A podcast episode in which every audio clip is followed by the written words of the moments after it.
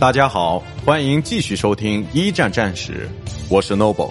今天我和大家分享的是，一九一四年七月走上战争之路之，奥匈帝国与塞尔维亚开战。二十三日晚，奥国就刺杀事件要求赔偿的最后通牒送达塞尔维亚政府，但他们其实根本就没指望对方会答应这些异常苛刻的条款。不想，俄国却在此时介入其中，一方面要求塞尔维亚接受通牒中的大部分内容，另一方面则警告奥匈帝国不准再得寸进尺的对塞国不利。贝希托尔德和康拉德不乐意了。二十五日，塞方回复送抵时，他们拒不接受塞尔维亚做出的巨大让步，并在同一天开始动员军队。二十六日。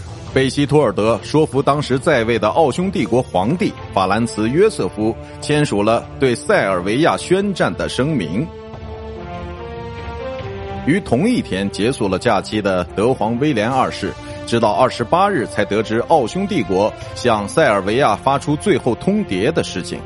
当天，贝希托尔德知会塞国驻维也纳大使，两国进入交战状态。两天后，俄国军队开始局部动员。